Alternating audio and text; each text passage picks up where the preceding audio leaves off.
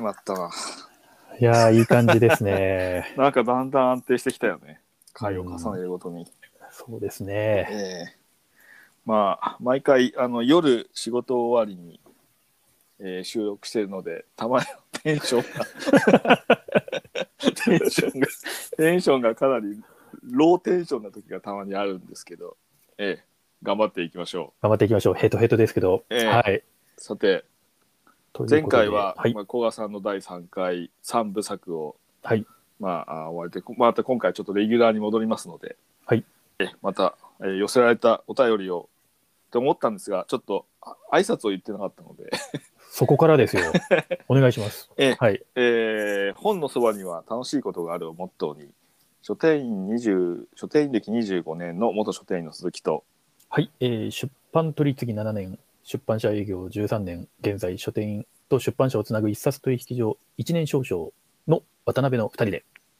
出版社、書店員、読者の方の素朴な疑問にお答えするポッドキャスト休憩室でございます。はいということでよろしくお願いいたします。よろしくお願いしす。ます。はい。まあ、あじゃあのええ早速今日もですね、ええこちら本そばの方にですね、ええ、ご質問いただきましたので、 ありがたい本で当す、にありがとうございます。はい。早速いつもの通り、ラジオネームからちょっと読み上げさせてあいたどだうきまぞす。。は。い。ラジオネーム、はい。もじゃひげメガネさんからいただきました。はいご。質問です。はいえー鈴木さん、渡辺さん、こんにちは。はい。こんにちは。こんにちは。お二人の話し声が耳障り良くて、いつもうっとりと聞き入ってしまってますと。 ありがとうございます。 ありがとうございます。お二人に質問です。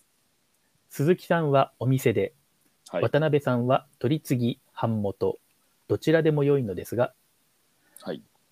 今まで一番売った、かっこまたは売れた本のタイトルを教えてください。いやー最も、最も売れたものだけじゃなく、思い出に残ってるタイトルなど、はちょいっ。としたエピソードも交えて教えていただけると嬉しいですと。なよろしくお願いしますと。ます。まあ、無理やりなんか振り絞ってねテンション上げて。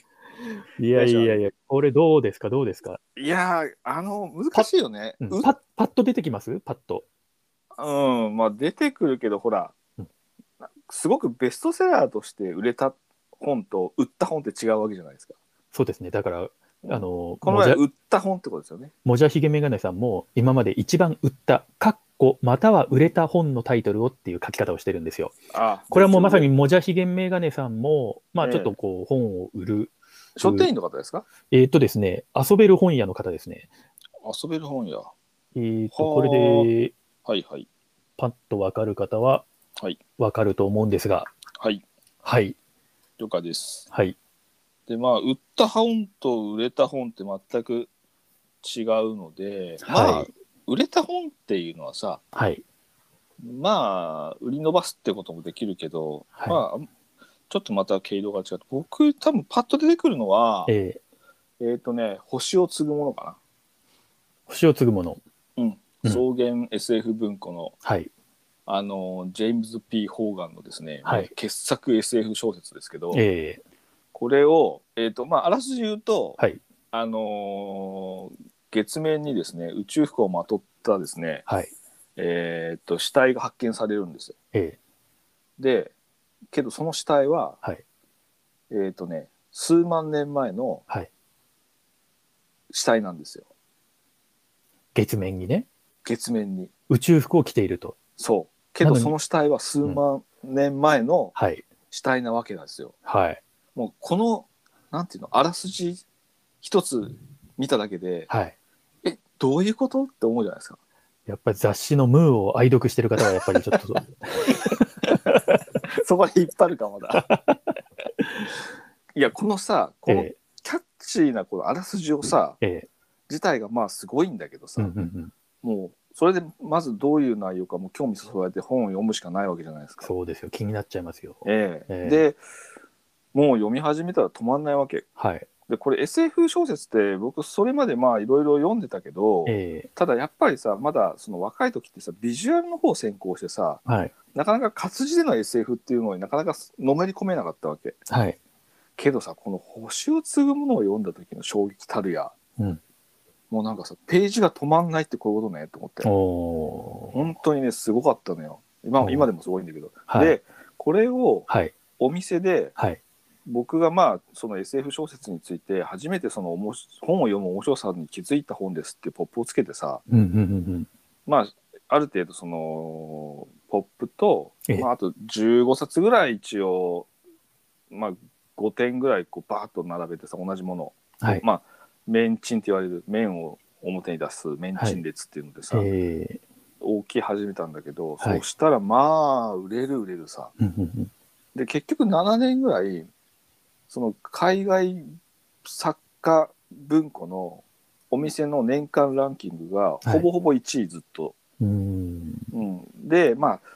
言ってもまあその大そんな何あのーすごい規模売れるお店ではないんだけどそれでも月10冊とかさ、ええ多い時15冊とか売ってたから、うんうんうんうん年間通すと百数十冊売ってて、はそいれが7年間とかやってたから、えまあ1000はいかなかったかもしれないけどけうどん700800冊と売ってるから、ーうんうんうんこれはあの別に新刊とか、はいメメディアの力とかじゃなくてえ単純に自分がこ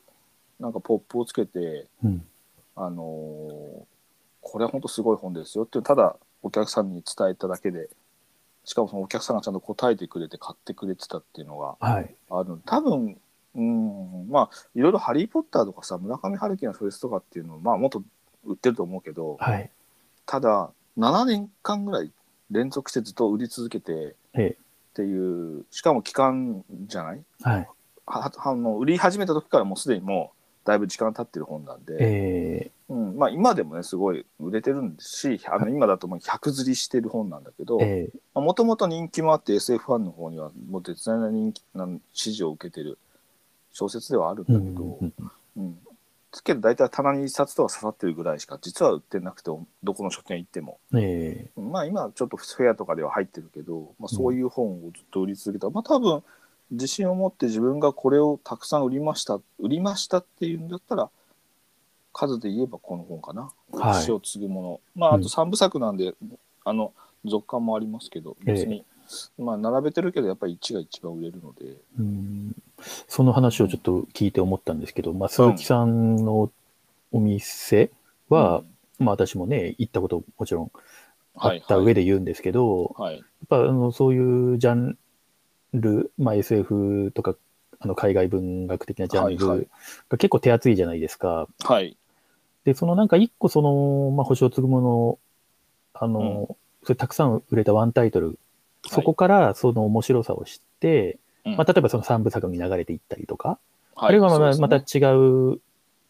あの、なんていうんですか、違う作家さんの SF うん読みたいとかっていうことで、もしかしたらそこ、それをまあその何百冊と売ったことが、ジャンル全体にの売り上げ、売れ方にも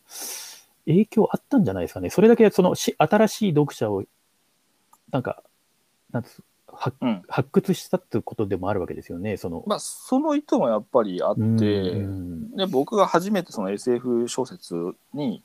本当の面白さに開眼したのが本ってことは普通の人が読んでも多え分 SF 小説に開眼してくれるだろうっていう期待もあるし、えそういう人がまあね年間100人とかいてくれてたわけだから、ええそういった人がこの本と面白かった時にお店もちゃんとその SF 小説とかえはい、手厚く置いてないとさえそのおすすめしてる信頼感みたいなのあるじゃないですかええ SF とか、まあ、海外文学とかそういうのをしっかりと、まあ、売ってる手厚く扱って る本屋の人が勧める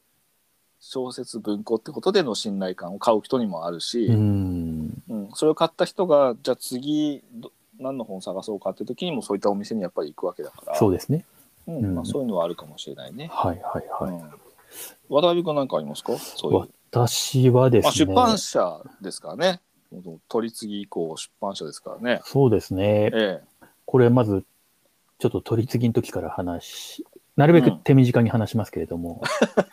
取り次ぎ時代は、その、まあ、私、書店営業の方を担当していて、はいはい。あの、担当する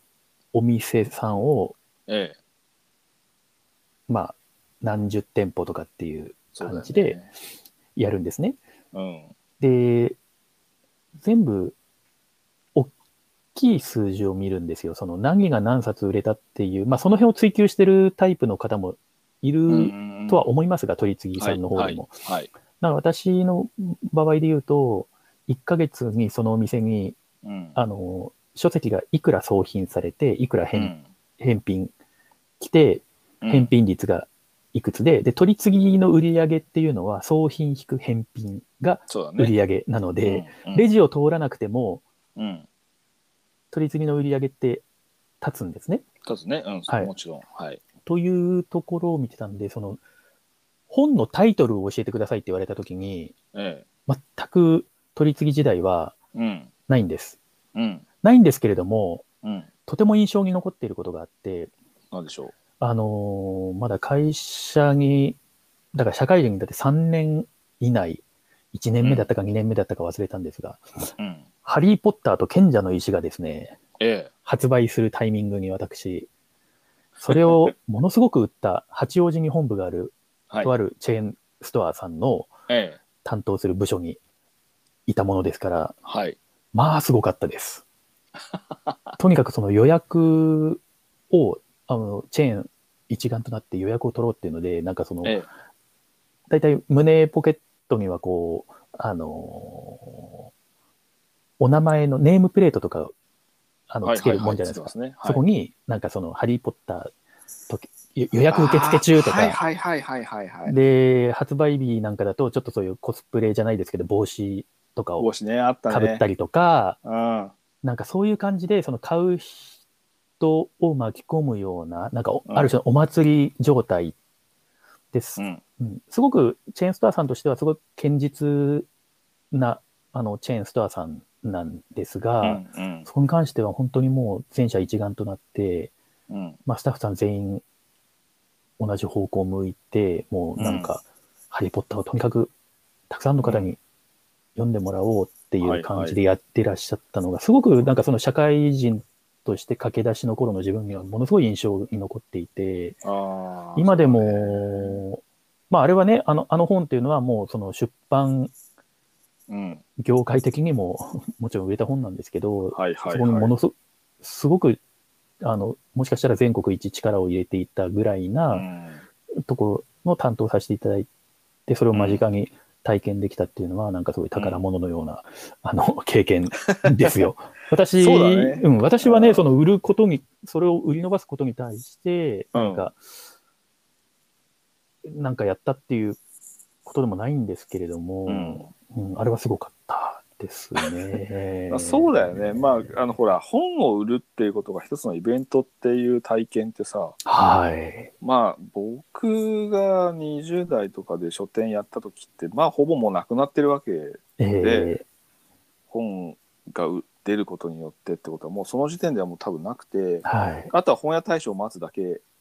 でん登場するまでは、えーまあそんなになんかないんだよねまあ芥川賞直木賞っていうのはあったけど、えーただそれとはまあちょっと違うなんかこうお祭り感はやっぱうり「んハリー・ポッター」にありましたよね。そうですよね。うんうん。まあ、そのす後、ごかった。そう、関数が続いてって、そうそなんか、まあ、買い切りとかいろんなね、その流通的に も、まあ、いろんなう。い印象に残る、あれは本当シリーズ。そうね。あでとさ、はいまた出版社がさ、生産者っていうさ、はいそれまでさ、まあ、そうです、そうです、そうです。うんうんほぼあんま知られてない出版社からさ、えいきなり世界的ベストセラーがさ、え出るっていうさ、ーはい。この何とも言えない、なんか夢のある、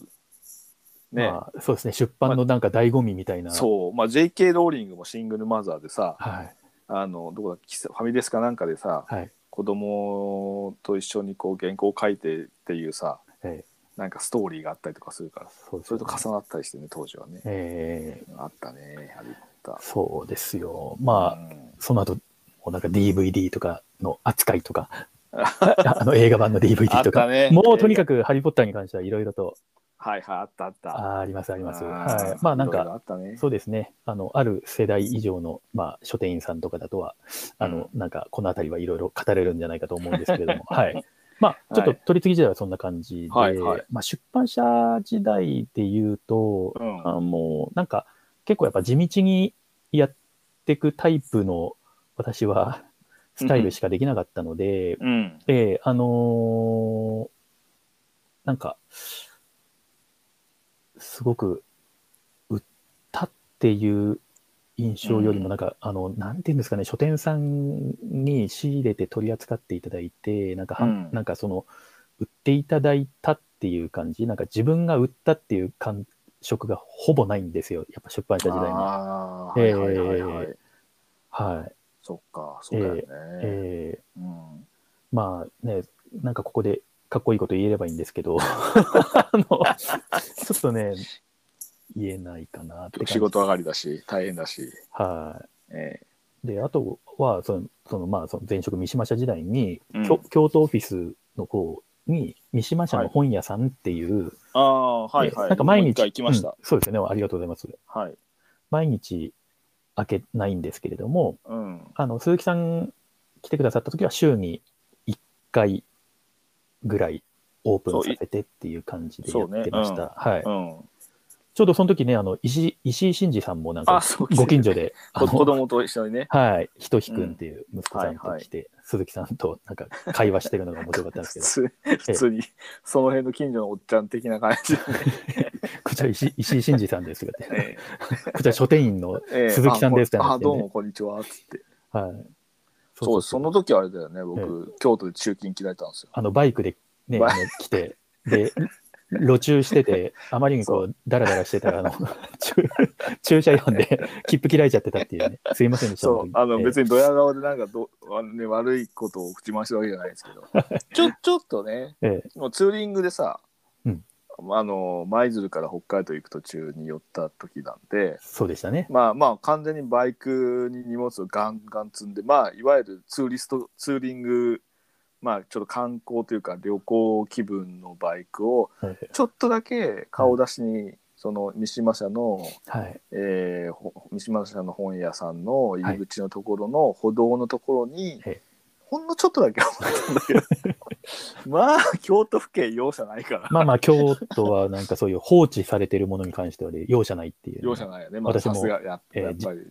あの、吉野家で牛丼食べてるぐらいの時間で、ええあの、自転車、あの、すっごいぶっといチェーンしてたんですけど、それを普通に切られて、やっぱね、撤去されちゃったっていう僕も本当にトラウマいがあやります。もう本当容赦ないよな、容赦ないです、本当に。うんえーもうっていう思い出はありますけど、ね、思い出はありますはい、はいまあまあ、そんな感じで、まあ、その三島社の本屋さんやっていた時なんですけど、あの、なんか一つの本がめちゃめちゃ売れるっていうよりは、うん、まあなんか、ずーっとロングで回転する本っていうのがあって、あるよねええまあそれは三島社で、あの、作った本っていうのは、やっぱ三島社の本屋さんっていうぐらいなんで、まあ、うん早川書房さんのお店に行ったら早川書房さんのなんかを買うのに感覚が近いはずなんで、あご めん考えた考えた考えた買はち ょっと早めにやっつけないと。うんはい。 はいどうぞ続いてあそうそう。だから、三島社の本が売れるのはわかるんですよ。だけど、あの、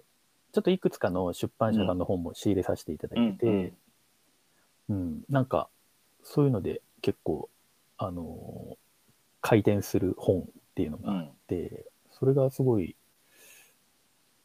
面白かったですね。そうなんだよね結構さ、あのーこう平積みとかさあはい。のーこう要は複数冊、まあ、1点につきさ5冊とか置いてさえたくさん売れてくれるとかじゃなくてさ、はいなぜか棚から必ず売れる本とかあるんーだよねそうそうそう。本当に本当にそう平なんで積みすると売れないんだけどさす。そうわかりま棚す。そう棚にすると売れるんだよあるんですよ、そういうのが。あるよねえー本当にまあ、なんかパッと浮かぶところで言うと、まあ、いくつかあったんですけど、あの、ちくま文庫の、うんあの、異界を旅する脳っうていんう、あの、お能のですね、あの、安田あー昇先生って、あの、まあ、三島社でも本、はいはい、あの、出してくださったうん、書き手の方なんですが、はいはいあれち、くま文庫はね、ええそういう性質があるよ棚から売れるっていうのはなんか本当にあの、一冊しか、一冊差してあるだけなんですけど、ん売れるんですよ。そうだねそうなんなでんすかよあるよねそういう本当に、なんかそういうのが印象に残ってますね。うんうんだほらうん結構さあの新潮クラシックとかの,、はい。あの海底二万里とかああ、はいはい。ああいう、まあ、古典の名作とかは、ええ棚から必ず売れてくれるからああいう古典名作ってやっぱり安定して売れてるし、はい。うん、なんかやっぱりあるよねそういうのね。そうですね。あとは、なんか、うん、あのーちょっとなんかいろんな出版社さんと合同で本を出し合ってフェアをするみたいなのを、うんうんまあ、あの、神保町の三省堂書店さんに、まあ、当時ちょっとおつ、あの、担当されてた方と組んで、うんいやったんですよ。うん、で、その時は、あの、三島社でザブックスっていう本を、あの、あー365人の書はいはいはいは店い員の方に、僕も書けましたね。そうですね、ありがとうございます。うんおすすめの本を。はい。鈴木さんはなんかあの、あれですよね、えーっと、タイにルーツがある作家さん。えーっあ、と、ラッタウッドラープチャルンサップですね。あ、そう、 そう僕ね、それパッと出ない んです。それをね、あのー早川エピ文庫の観光っていう短編集があるんですけど、はい。もう本当ね、ラッタウッドラープチャルンサップは最高ですよ。 もうそれ、その短編一冊しか日本翻訳されてないんですよ。うん。うん、いや、ええもう本当最高だから、うんあのーラッタウッドラープチャルンサップの観光 は。ぜひね、読んでほしい。もうその熱量ですよ。その熱量が365人分詰まった本がそのザ・ブックスそうそうそうですね2000 2012年刊行。そう。で、それ、その本の365冊、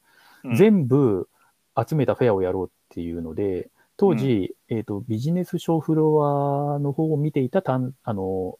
そこのフロア責任者の社員さんと組んで、部、ええで、うん、で、やっぱすごいなんかまあ本の町神保町だけあってすごく、あの、まあ大掛かりなフェアになったら売れたんですよね。だろうねでうん集計するじゃないですか。はいはい。で、そうすると、あの、売れた冊数うん。の上位いくつとかっていうのも出せるんですけど、はいはい。金額に換算すると、あの、夏覇者とかが上位に来るっていうですね。 ほほあのつまりなんかこう、一冊売れると2000いくらああ、まあそうだね。で、文庫だと一冊で、本当なんか、ものによって本当400円、500円っていう世界ですから、そうだね。うんうんうん冊数に換算すると上位に上がってくる出版社っていう、なんか例えばみすずさんとかもそうだと思うんですけど、みすずしょうさんとか、そういうのが、なんかすごく面白かったですあねー。冊数ではないのかも問題っていうのうが。んうんうんうん。うん。まあどうしても書店だと金額ベースでもね、はい。考えるけどね。えうん。まあけど、お客さんの指示としては、か一冊買えばそれが一票っていーう。そうですね、投票に投置き票換えるに と。ねうんあるよね。そうそうそう。うん。あだからなんかそういうのをいろいろバランスよくやっぱり置くっていうのがいいんでしょうね。ーうんうん。えなんか思い出に残る本も大体同じ感じですかそうする思い出といやいやいや質問にあったよね、あの、あ、そうそう。だからもあの思い出に残ってるタイトルっていううん、部分売で。った売ったのうんと、まあだからまあちょっとエピソー ドもセットで言いましたけど、やっぱ、ああなの、るほどはい、まあまあ僕の中ではハリー・ポッターとか、あとやっぱそのザ・ブックスっていうのは、はいはいあの、私、181人ぐらいの書店員さんとや私の方でやり取りさせてもらったんですよ。そうねあれ多いよねええすごい大変だと思った、あの、初めて、ええその本作りっていう方になんか関わるうんうんうん、機会をくれたうんなるほどのがあって、僕の中では、うんうん売るとか流通のだけの人だったのが、はいはい、だ本ってこうやって出来上がってくんだとか、うん、あの、あとは一人一人の思いがすごく強いので、うん181人の人をなんか裁くとか作業の流れで効率よくとかっていうんじゃなくて、一人一人との原稿と向き合うみたいなのを自分のなんかこう、なんていうんですかね、心のなんか定めとして、うんあの、どんなに忙しくてもそこをうん、手抜きしちゃいけないっていう、あの、あーそういう気持ちだけはすごく強くあっうんて、あの、結構本当やっぱ大変だったんですけど、うんまあ、あれだってね1ページ1ページさ書店員の手書きの推薦文というかさ、まあ、あ一応ポップポップとしてのはい、手書きあのそう直活字じ筆ゃなのく、てねはい、が1ページ1ページさえーあったもんね、はい。うん結構あの本は今でも、なんか、うんあの、同業他社の出版社の方でも、うん、なんか、三島社さんのあの本最近知ったんですけど、とかって言って、でで、なんかうちの本もの載ってたりとかしたけど、あの本すごいですね、みたいな、なんかう、んうんなんか渡辺さん、私はだからその181店舗分のなんかこ、はいなんか5、60字ぐらいのコメントとかも書いたんですよ。あーあの、このお店はこういうお店ですそうか。だええそれはいはもいもうね、あれはね、あの、本当大変で、あの、川口、 川口の図書館にこもって、あの、ええ、パソコン叩けるあ閲覧室のとこにこ はいはいはもいこもってやってたんですけど、はいはいはい、はい。 そう、あ、そう、閲覧室いいよね。閲覧室いいですね。集中できます。本当にいいよねめっちそうゃめち集中ゃ集中ででききるるあそこ。えお疲れ様でございましーいた。やいや、もうお世話になりまして、本当にありがとうござい ました。はい。まあまあ、ちょっと話も脱線しまくってるんですけど、えちょっとまた鈴木さんの話をいろいろ聞きたいんですけど、え、えどうですかなんえ、かこうい思いう出、思い出の本はね、ううんまあいろいろまあ長いからやってるといろいろやってくるけどね、うん。一番直近で思い出といえば、二つあって、はい。一つは、えーまた SF 小説になるんだけど、はい。えー美しいタイトルの SF 小説っていうフェアがあって、えこれを、えー例えば、えーなんだろうな、えー愛は定め定めは死」とかっていうタイトルの本とか、うんーえまあ、あとあの「天の光は全て欲しい」とかー。っていうまあうん SF 小説のタイトルめちゃくちゃかっこいいんですよ。うんうんうん、あのーあとなんだっけ、えー暗闇の速さはどれくらい」とあか。あ、はいはいはい。うん、でまあ、はいそういうのをちょっとまあたまたまえしあの朝の荷物を荷焼きした時に、はいまあ注文したあの早川の、まあ、青瀬と言われる SF の文庫だとかが入ってきてーて、えたまたまそれを検品してたら、まあは改めて「いやータイトルってかっこいいよな」とかって思った時に、ーえあこれカバーをタイトルだけにしてーはい。統一のカバー作ってやったらかっちょよくなるんじゃないかなと思って、うんうんうんうんで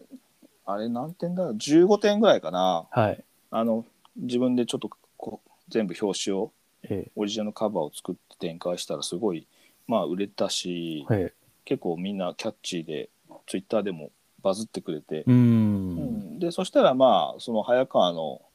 早川書房の営業の人がまああのちょっとそのタイトルとかも含めて、うんうん初版暗闇の速さはどれくらいっていうやつが初版以降実はすごい有名な小説なんだけど、うんえ実は初版で止まってたのでずっと。ーおーはい。うん、でうんもう残り300冊ちょいぐらいしか在庫なくてはい。でこのまま300冊残ると多分重版しないまま絶版になっちゃうだろうっていうそ話うでですね。そうですね。うん、でじゃあちょっとその暗闇の速さどれくらいを僕のフェアのカバー的なカバーにしてはい。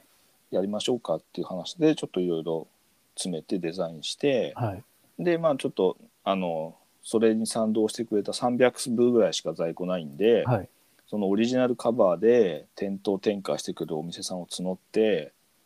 でまあ販売をしようっていう話になって、うんうんでそれでまあ販売、まあ、オリジナルカバーにして販売したらまあまあいわゆるその在庫もなくなり、ええまあ、重版が決定したっていうやつで、おーでその後も結構早川消防さんが、はいあの美しいタイトルの SF 小説っていうフェアのセットをまあ一応、うんまあ自慢じゃないですけど僕がオリジナルなんですけはいどはいはい。 まのあそれ、うんうんそれをちゃんとあの使っていただいて、はい全国の書店にまた別途っていうフェアをやってくれたり、うんうんうんまあ、それはちょっと非常にこうなんだろうな、えー思い出深い、うん。まあ、売り方というか、えーうん、本ですね。本当に、まあ、あの、良かったっていうのが一つあります。もう一つは、はいえっ、と、僕は毎回人生の一冊って聞かれたり、自分で言うときには言う本があって、えそれは、あの、ジャック・ロンドンの火を起こすっていう、えースイッチパブリッシングが出ている、ーはいはいはいはい。えーええジャック・ロンドンって、まあ、要は、えー野生の呼び声とか、はい。えーあとなんだっけ白い牙とかのねは有い。名な、えー犬小説を書いてる、まあ、作家なんですけどその人の、えー火を起こす」っていう短編集の,、はい。まあその表題作の「火を起こす」っていう短編がめちゃくちゃすごくて、えー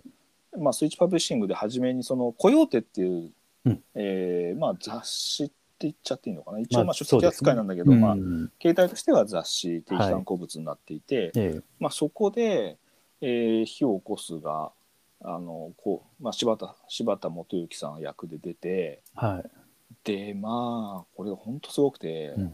うん、本当短いんです小説としては。そのアラスカの、はいえーまあユーコン川っていうところうのんところで、まあ、はい。真冬にまあ、は確かねあのーなまあ職場まで、はい。まあ、歩いて男の人がただ雪の中歩くだけの話なんですけど、はい。まあこれがねもうねほんとね極寒の中でちょっとしたミスが命取りになるっていうその緊張感とか、うんうん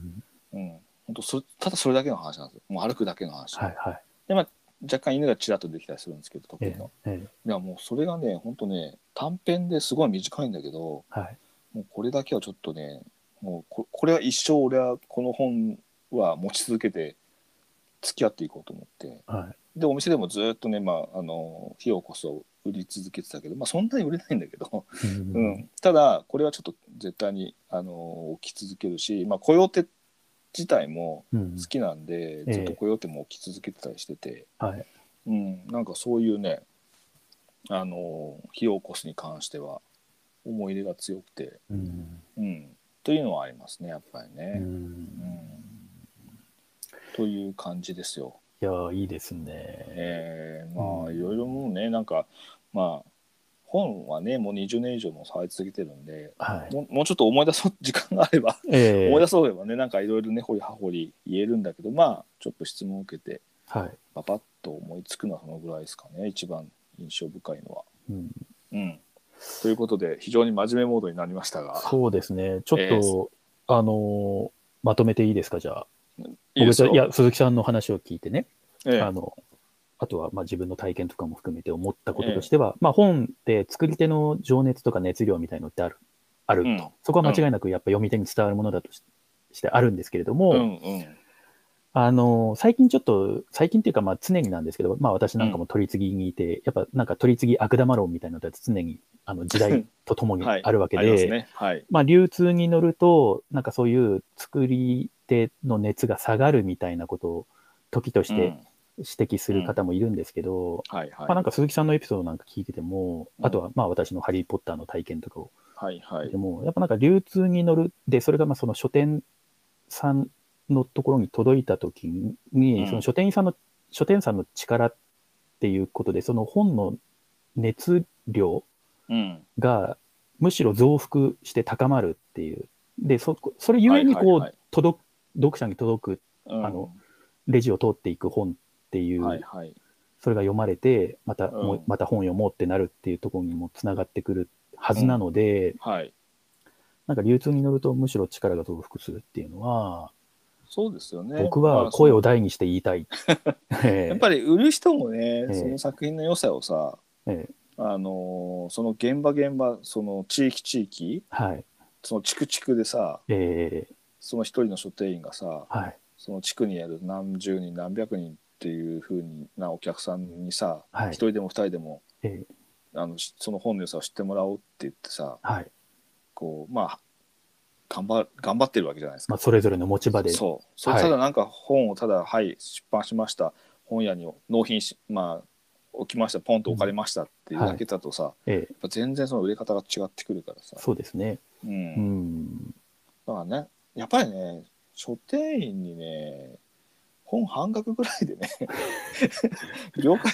買わせてね、ええ読ませた方がいいと思うよもっとあの安くはい、なんか、うんあのシャワリのもっとなんか業界版みたいなねそうそうそうあ の補助金みたいな感じ